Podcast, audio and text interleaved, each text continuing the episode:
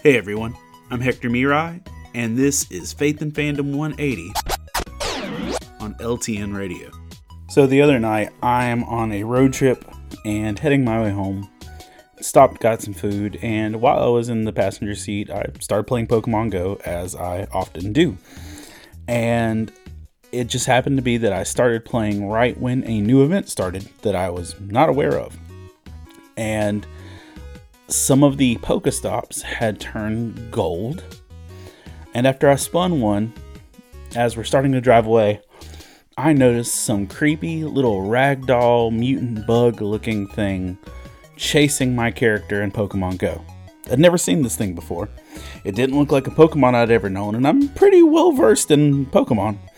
And it genuinely freaked me out that this thing was following me. You know, I was like, I tried to click on it and it made a coin symbol, and I didn't know what was up yet. And like, it freaked me out. and so I had them pull the car over because uh, I didn't know if I could catch this thing. I didn't know if I had broken something. I didn't know if my phone had been hacked and some mutant bug Pokemon had been put. I just, I just didn't know what was going on. All I knew is something was following me that I didn't want to follow me. Um, come to find out, it's a Gimmighoul. It's a new Pokemon that's about to be part of Scarlet and Violet that's dropping on November 18th.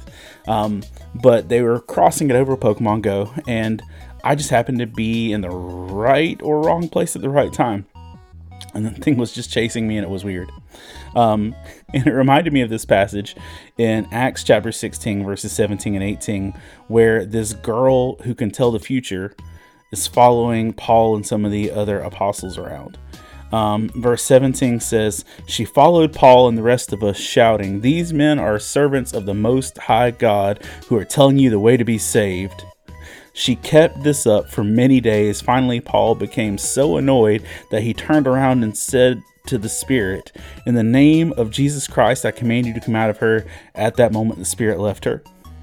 Now, Paul and me both had some weird little creature following us. One was a spirit filled girl, the other was a Pokemon.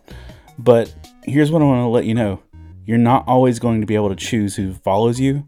You're not always going to be in control of that. So make sure that you're living and moving in a direction that whoever follows you is going to find the right path.